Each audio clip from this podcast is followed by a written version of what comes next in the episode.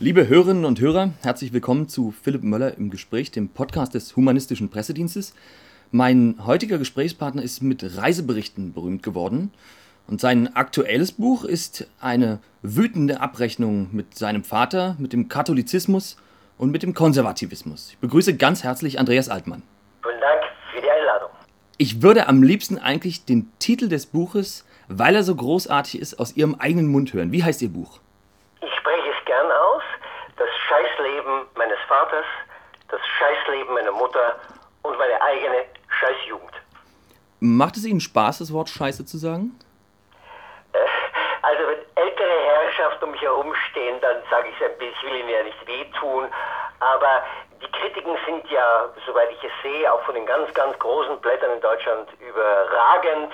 Äh, äh es fällt mir immer leichter, die dreimal Scheiße euphorischer und mit noch größerer Freude auszusprechen, weil es genau den Inhalt des Buches wiedergibt. Der Leser weiß also, was ihn erwartet.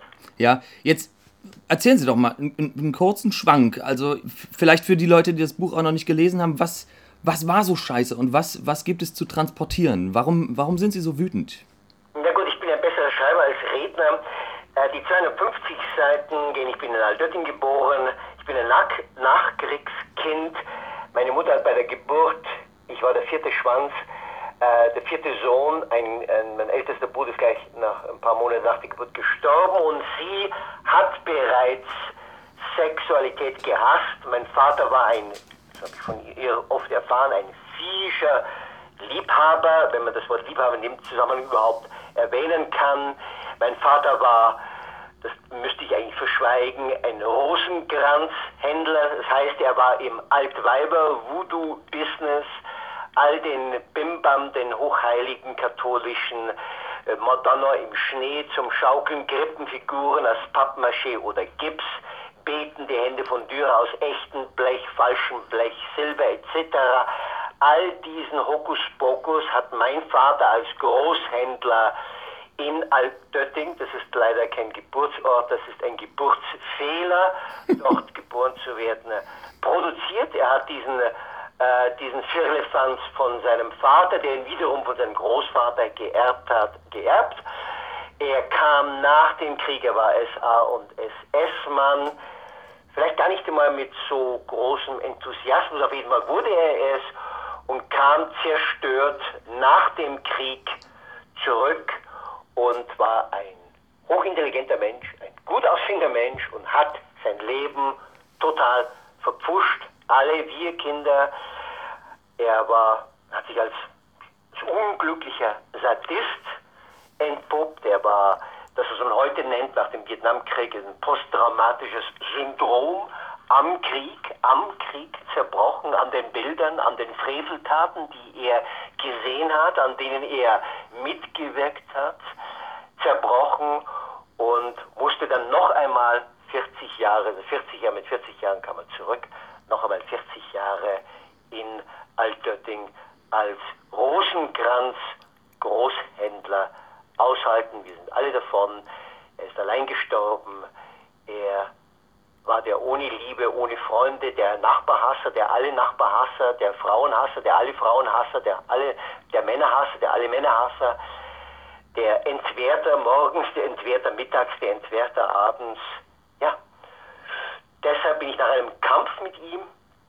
Ich hatte mehrere Versuche darüber nachgedacht, wie ich ihn töten kann. Ich bin, heute würde ich sagen, es war richtig daran gescheitert. Es gab immer wieder eine letzte Schwelle, ob es Rattengift war, das ich mir besorgt habe, ob es ein Messer war, das ich dann doch liegen ließ, ob es eine schwere alte Luftpumpe war, mit dem ich in den Schädel einschlagen wollte. Im letzten Augenblick bin ich zurückgezuckt, aber es gab dann einen Kampf, da war ich 18, damals waren wir noch nicht volljährig mit 18, mhm. 21 und bin dann wegen schlechter Führung vorzeitig entlassen aus dem Haus gerannt und nicht mehr zurückgekehrt. Habe dann noch einmal so lange gebraucht, ein bisschen länger sogar noch, weil ich schwerste psychosomatische Schäden hatte, also an Körper und Seele und habe dann diese Jahre, 19 Jahre Therapie gemacht, die verschiedensten Therapien auf drei Kontinenten, um mich irgendwie zu heilen und habe dann Nun gut, Frühbegabte sehen anders aus. Mit knapp 40 Jahren Talent gefunden, das ich einigermaßen beherrsche, eben das Schreiben und hat damit mich irgendwie gerettet. Und das geht es, dieses Buch. Das heißt, äh, äh, es gibt drei Teile. Krieg, Teil 1, das ist der Tag, der hört auf mit dem Tag, wo meine Mutter verjagt wurde, da war ich elf, knapp elf, vor meinem Vater verjagt wurde. Dann kommt Krieg, Teil 2, der endet mit dem Kampf auf dem Dach unseres Hauses, am Seitendach mit meinem Vater, wo ich aus dem Hause dann äh, renne und dann das Nachwort und erzählt auf 30 Seiten dann noch einmal, wie ich es irgendwie trotz aller Verwundungen geschafft habe, die Kurve zu bekommen. Natürlich einer der großen Erzählstränge und das Buch ist kein Roman, nein, es ist ein Tatsachenbericht. Ich bin ja nur Reporter. Es werden Klarnamen genannt, es werden ungeheuerliche Vorwürfe äh, ausgesprochen. Natürlich einer der großen Stränge der Kirche ist die katholische Kirche. Ich wurde katholisch getauft. Leider kann man nicht offiziell enttauft werden.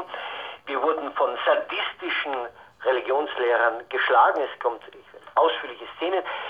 Es werden Klarnamen genannt von katholischen Priestern, die Mädchen vergewaltigt haben, in, damals in Alterding. Es wird von, ich bin an Unterlagen eines Arztes rangekommen, der übrigens katholisch war, sehr katholisch, der dann zu einer Sexorgie berufen wurde bei den Kapuzinern, weil beim äh, Pater J in seinem Arsch eine Flasche, eine abgebrochene Flasche steckte. Das heißt, die Herren haben sich vergnügt und irgendwie ist was passiert und der Arzt sollte das dann herausziehen, die Wunde nähen, all diese Sachen sind beschrieben.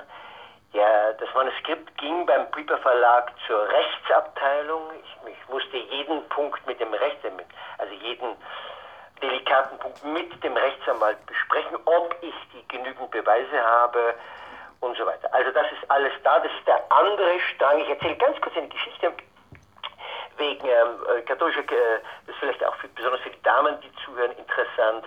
Wir waren neun, der Herr Aschenkerschbaumer, der Religionslehrer, hat dann eines Tages kleine Zettel verteilt, handgroße, ein handgroßes Bildchen, auf dem man vorne eine, ja, das Gesicht einer, ja, einer hübschen Frau sieht, dezent gekleidet und dann sollten wir das Bild umdrehen und hinten war es wie so ein Adventskalender, aber allerdings mit nur einem Fensterchen und wir sollten dann die beiden Türchen aus Karton aufmachen und was sahen wir?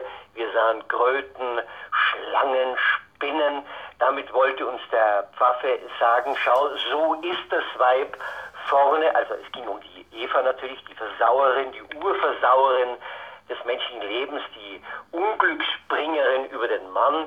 Schaut, Kinder, so ist die Frau vorne hübsch und hinten das durch und durch Versaute. Also auf dieser Flughöhe ging unser Religionsunterricht. Also diese beiden Stränge, der Vater, dazu kommt natürlich eine sehr schwache, hilflose Mutter, die ja auch vertrieben wurde, und der Religionsunterricht. Also aus diesen drei Komponenten.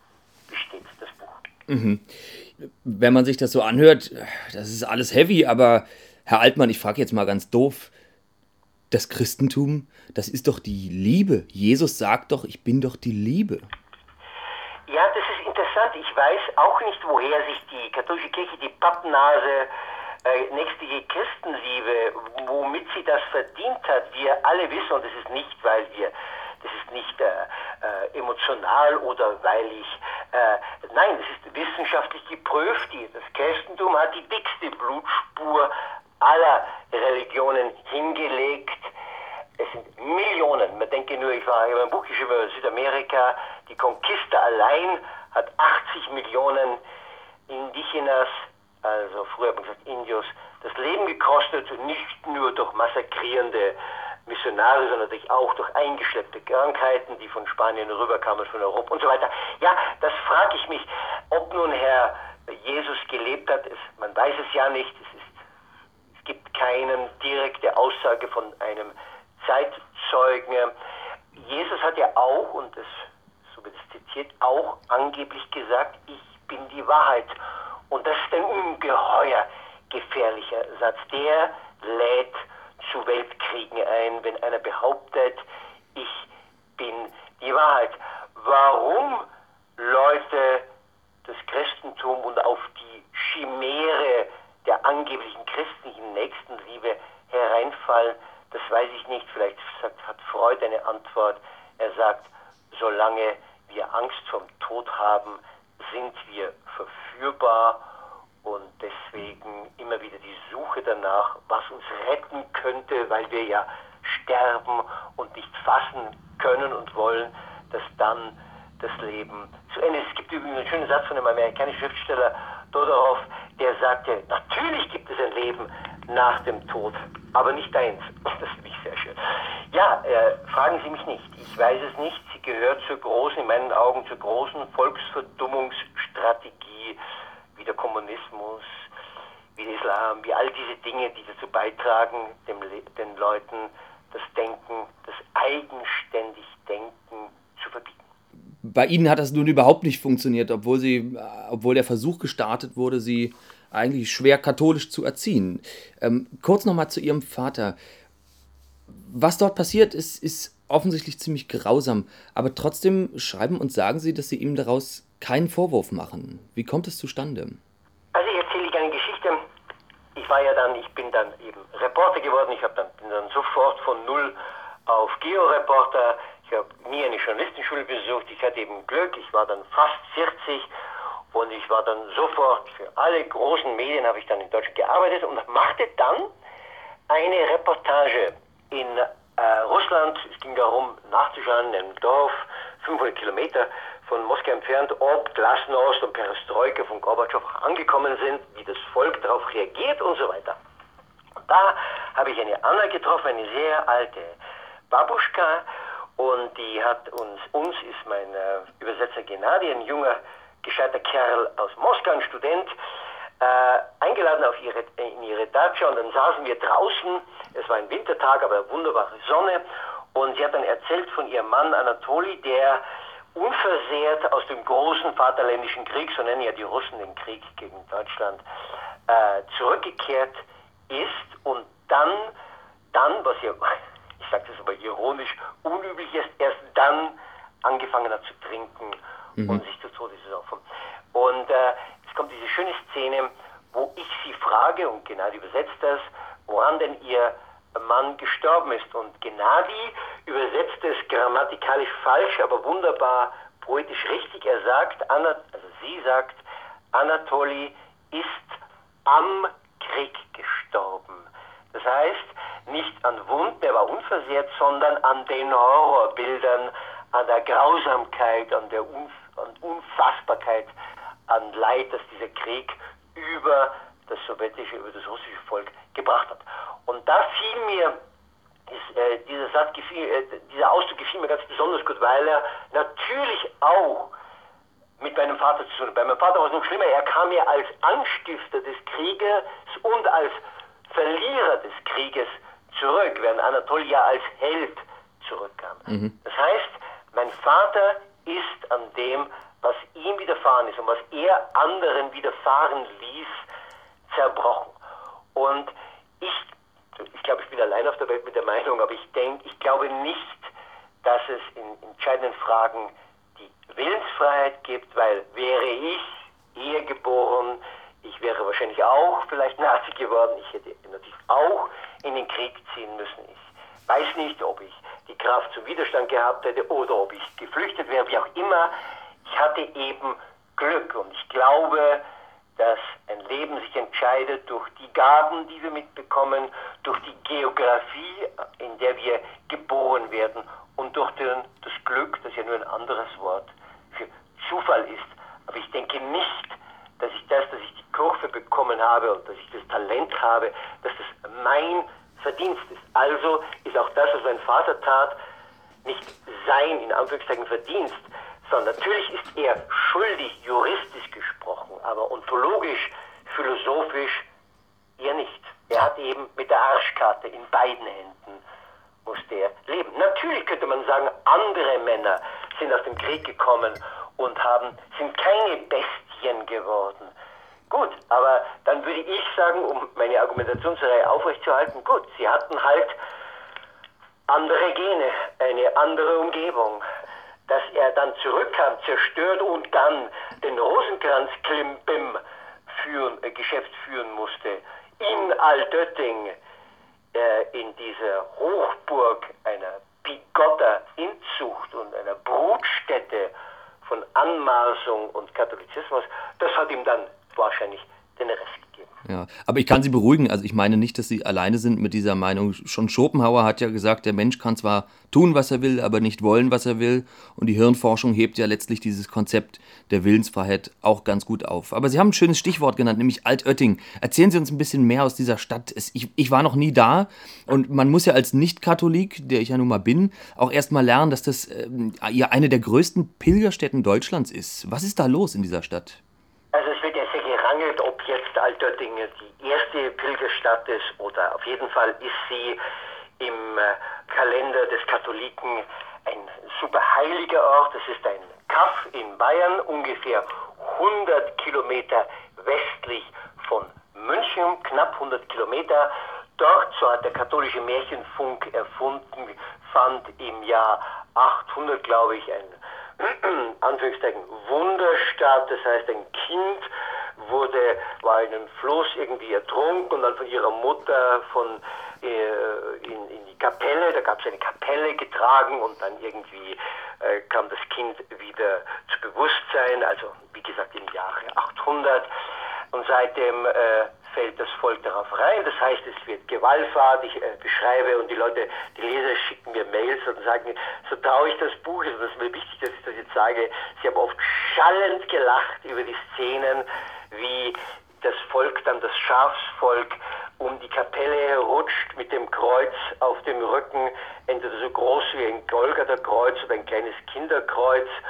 Und um diese Heil, in heilige Kapelle, wo eine Statue der heiligen Schwarzen Maria eben über uns wacht. Und diese Kapelle ist außen herum mit diesen Votivtafeln, wo die Missgabel entkommenen, die Blitz, beinahe vom Blitz erschlagenen, beinahe vom Odelwagen äh, ge, äh, äh, überfahrenen, die beinahe von einer Kugel getroffenen, alle, alle entkamen, weil Mutter Gottes, die Jungfrau, äh, dafür gesorgt hat, dass die Kugel an ihnen vorbeizischte und so weiter. Und ähm, mein Vater, wie gesagt, war ja der, der Mann, der diese ganzen, das, diese katholische, diese Kapelle ist dann umzingelt von Devotionalien, äh. Devotional ist das lateinische Wort für diesen, für dieses Zubehör, das natürlich immer gesegnet ist und heilig, immer wenn ein Papst vorbeikommt. Das Schöne ist, es gibt auch eine Plakette. Herr Wojtyla war jetzt 1980 in Altötting und es gibt eine schöne Plakette, die uns erzählt, dass der Herr Großes an jedem von euch vollbracht hat. Das ist natürlich ein Wunder, was eine, also ein katholischer, apostolischer Ranz dann im äh, in Gegensatz gesetzt in dem Buch zu dem, was passierte, was wirklich los ist, dass der Herr Großes an uns, natürlich war Altötting ein, äh, hat sich überhaupt nicht gewehrt im äh, Krieg, war brav, erzkatholisch, sprich äh, unterschwellig faschistisch. Der äh, Bürgermeister hat sich dann äh, erschossen am Ende des Krieges, auch ein alter Nazi. Es gab dann in den letzten Tagen haben sich ein paar, das muss man mit, äh, mit Respekt erwähnen, ein paar Mutige gefunden, die die Nazi-Größen verhaftet haben. Das ging aber schief und sie wurden erschossen, äh, noch von den Nazis Tage vor der Kapitulation. Altötting hat sich da dann, wie viele andere Orte in Deutschland hinterher, das Bildchen vom Widerstandsnest gezimmert. Nun, das ist sehr menschlich und widerspricht natürlich vollkommen den geschichtlich überlieferten Tatsachen. Das Schöne ist vielleicht das Anhang noch, ich war also 2009, Ende 2009 habe ich dann recherchiert, ich musste noch an die Schulen hin, ich bin auch in der Nähe. Äh, das ist sehr schön am Deutsch, es gab alle Unterlagen, ich habe das alles schriftlich, die Gesundheitszeugnisse damals noch, meine Zeugnisse und so weiter und so weiter. Und ich bin dann das zeigt, dass sich am Geist, das Schöne, die gute Nachricht ist, es gehen weniger Leute in die Kirche. Es scheint sich was geändert zu haben, durchaus. Schön war auch der, wieder, dass ich wieder die Bildzeitung gesehen habe, die verkauft wurde am Sonntag vor der Kirche, ich glaube Bildzeitung und Kirche katholisch passen wunderbar zusammen. Niedertracht, Lügen, Märchen, Unwahrheiten, Denunziation und so weiter. Aber auf jeden Fall, ich gehe in eine Kirche, es ist also Sonntag, 10 Uhr, Primetime für den ehrfürchtigen äh, Scheinheiligen. Gehe äh, hinten rauf, ich sehe, also ich kenne mich ja auch, die Kirchen stehen ja alle noch genauso wie früher. Und ich gehe hinten rauf auf die Empore, wo äh, eine Orgelspielerin ist und ich trete ja nie offizielles Reporter auf. Ich bin immer irgendein Typ, der halt da ist. Gell? Weil ich ja will, dass die Leute zu mir reden und nicht äh, irgendwas erfinden. Und ich sehe unten einen schwarzen Priester an der Physiognomie, äh, kenne ich, dass es ein, ein Inder ist. Und ja klar, die katholische Kirche hat ja dem Herr Gott sei Dank keinen Nachwuchs mehr. Die, der Nachwuchs wird jetzt aus der sogenannten Dritten Welt eingeflogen. Und äh, oh, es hat sich dann bei der die Orgelspielerin hat sich herausgestellt, das ist eine Polin. Und ich muss dazu sagen, der polische, äh, polnische Katholizismus kann es mit dem Altöttinger Katholizismus durchaus aufnehmen. Und die Frau sagt zu mir, sie hat natürlich keine Ahnung, wer ich bin, sagt sie mir, jetzt muss schon ein Neger bei uns die Messe lesen. So weit sind wir schon. Da wusste ich wieder, ah, wir sind wieder auf der geistigen Flughöhe, wie die ich schon damals kannte. Da haben wir ein anderes Beispiel. Ich in eine andere Kirche rüber die Stadtpfarrkirche und es ist ein großes Tor. Und wie ich reinkomme, kein Mensch, also ich kannte mich in Altötting, kein Mensch weiß, wer ich bin, ist ja klar. Und ich, äh, ich komme ein bisschen zu spät und vorne wieder, wir kennen das alle, vom, auch wenn wir keine Katholen sind, wir haben das ja im Rundfunk gehört, so eine, so eine Mümmelstimme vorne von, ja, wir haben der Liebe Gottes wieder, haben wir sie enttäuscht, wir sind wieder nicht seiner würdig gewesen. Also all dieser ranzige Scheiß und dann ist so lustig die Szene, ich mache also die Tür auf und im hinteren Drittel, die alle die Leute in den Bänken knieten, natürlich vom Herrgott kniet man dauernd, äh, haben dann, weil die Tür ein bisschen quietscht, äh, äh, auf mich geblickt, nicht weil sie, weil sie dachten, Bin Laden kommt jetzt oder die wiederauferstandene Romy Schneider, nein, sondern genau damals in meiner Kindheit es ist so brunzlangweilig, so entsetzlich fad, dass jeder Depp, der zur Tür reinkommt, willkommen ist, um eine kleine Abwechslung in dieser greisen Freakshow zu bringen. Also da sah ich, dass sich die Dinge ganz wenig geändert haben. Nur eben weniger Leute in der Kirche und darauf ein Halleluja. also ich muss mich echt zusammenreißen hier, ja, damit ich die Hörer auch nicht mit meinem Lachen störe. Äh, wir wollen aber über den Katholizismus reden, äh, was wir jetzt schon eine ganze Menge getan haben. Auf meinem Zettel steht das Wort reformfähig, Fragezeichen. Ist die Kirche reformfähig, der Katholizismus, vielleicht der Islam? Kann man das überhaupt ändern? Also äh, ich bin ja Reporter und ich habe ein bisschen, ich bin ein bisschen in der Welt herumgekommen. Ich habe mehrmals in Südafrika gearbeitet. Nein, genauso wenig wie die Apartheid nicht äh, reformierbar ist. Das heißt, es hieße dann, vorher durften Schwarze nicht an den Strand, aber jetzt dürfen ein paar Schwarze auf den Strand. Also wir reformieren ein bisschen. Nein, man kann die Apartheid nur abschaffen und sonst gar nichts mit ihr machen. Und genauso ist es natürlich im Katholizismus und im Islam. Sobald ich die Idee höre, dass eine unpenetrierte Dame einen Gottessohn in die Welt geboren hat, dessen Vater ihm am Kreuz schlachten lässt, damit er mir, so habe ich in der Schule gelernt, das Onanieren vergibt als 17-Jähriger. Solange diesen, diesen in den Himmel schreienden Schwachsinn höre, ist nichts zu reformieren. Wir leben im 21. Jahrhundert. Kein Mensch weiß, woher das Leben kommt. Kein Mensch weiß es, woher es kommt. Aber das weiß ich, dass das nicht der Fall war. Also natürlich nicht reformierbar nur abschaffbar oder die Kirche tolerierbar in dem Sinne, dass viel strikter als heute völlig getrennt wird, Staat und Kirche, dass die Kirche natürlich nicht leider, ich bin ja längst aus der Kirche ausgetreten, immer noch fast eine halbe Milliarde Zuschüsse bekommt vom Staat. Das heißt, die ganzen Caritas-Einrichtungen sind natürlich nur zum Bruchteil 10, 15 Prozent von der Kirchensteuer finanziert, sondern natürlich vom Staat. Man sagt ja immer wieder, ja, wenn man keine Kirchen und so weiter, dann tun die die guten Werke der Kirche, ist ja nicht wahr. Im großen Teil, 85 Prozent, ist das Geld vom Staat.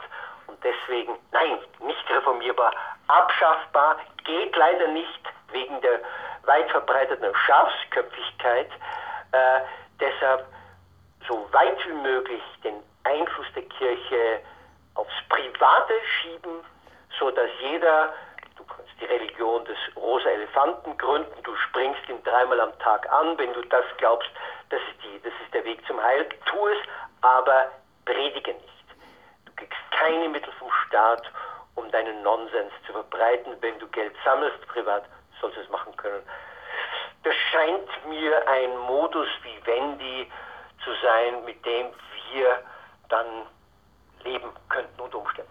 Ja, nun darf ich Ihre Zahlen noch mal ein bisschen korrigieren. Also bei Caritas und Diakonie, die kosten pro Jahr ungefähr 45 Milliarden Euro und die Kirche davor, gibt davon 1,8 Prozent. Also 10 bis 15 wäre ja noch schön, aber es sind tatsächlich nur 1,8.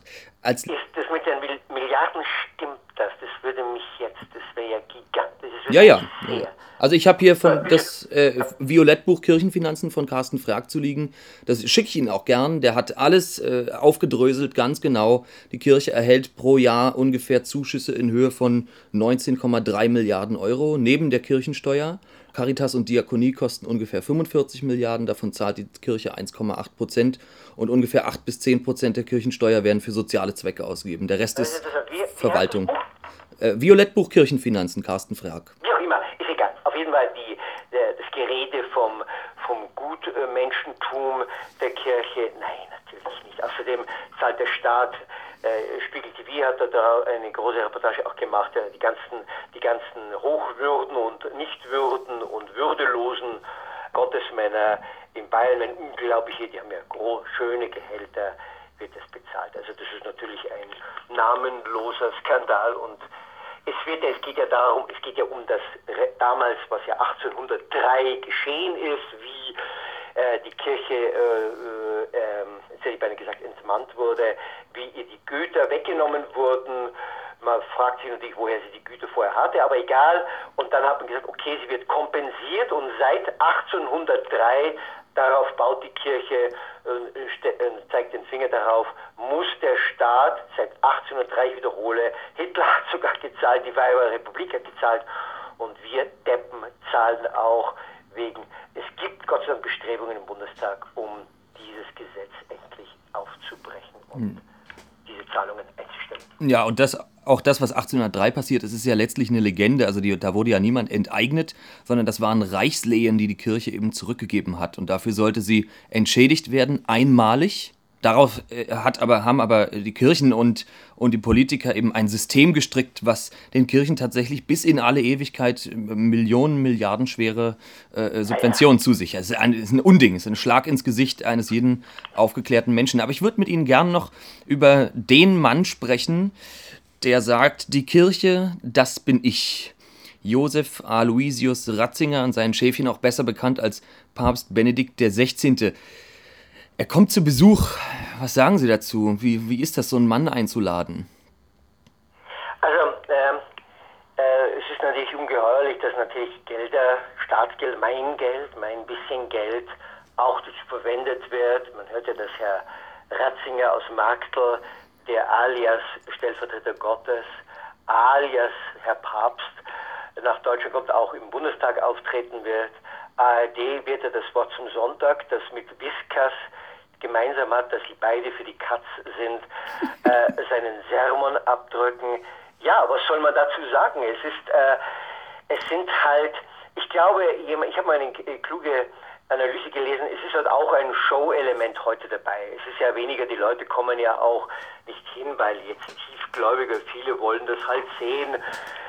Es wird halt Show gemacht und äh, viele Polizisten und sie, äh, ja, ich denke, das gehört dazu. Ist der Papst weg, kommt, äh, kommt ein Rocksänger, dann machen wir das, dann kommt äh, Tokyo Hotel, dann, ja, also, man, wir müssen auch, wir Anti- Päpstlichen müssen natürlich auch lernen, ich besonders, dass man das entspannt sieht, dass man cool bleibt, dass man sich nicht äh, erlaubt, das freie Radikale in die Haut schießen, um den Altersprozess voranzutreiben. Also ja, ein Hokuspokus halt, ein, äh, ja, ein Kasperltheater von Gottes Gnaden, das ist halt so, ich rufe dann halt immer ins, Ge ins Gedächtnis, dass wäre der Papst, hätte er damals die Mittel gehabt, also die technischen, viel mehr Leute gekommen wären und viel mehr der Staat gemacht hätte, es ist entsprechend dem, wir haben 82 Millionen in Deutschland, ist es ja viel weniger geworden. Und das ist eigentlich das, ist das Erfreuliche daran. Ja. Ja, ich glaube, ein Prozent der Katholiken werden ungefähr zur Messe erwartet. Ich möchte was dazu sagen, ich bin ja dem Herrn Ratzinger aus Magdal äh, sehr dankbar, weil er nicht, das wussten wir, also damals, wie das Buch geplant war, das habe ich schon 30 Jahre gibt im Kopf herum, äh, das äh, hilft mit meinem Buch enorm. Sogar der Kirchenfunk hat mich eingeladen zum Interviews. Äh, äh, ich werde in einer Talkshow, die geht nur, was ist heute katholisch, eingeladen. Also äh, das ist natürlich klar, das hilft dem Buch enorm, weil natürlich nicht nur wir zwei, sondern viele Leute natürlich es satt haben, diesen apostolischen Ranzlicht anzuhören und natürlich gegenstimmen wollen, die hoffentlich auf intelligente Weise äh, Argumente darlegen, warum wir den Herrn Ratzinger und seinen Katoismus nicht mehr brauchen. Das war doch ein wunderbares Schlusswort. Sie sagen, Herr Altmann, einen ganz, ganz herzlichen Dank für dieses wunderbare Gespräch. An Sie vielen Dank fürs Zuhören und bis zum nächsten Mal. Auf Wiederhören.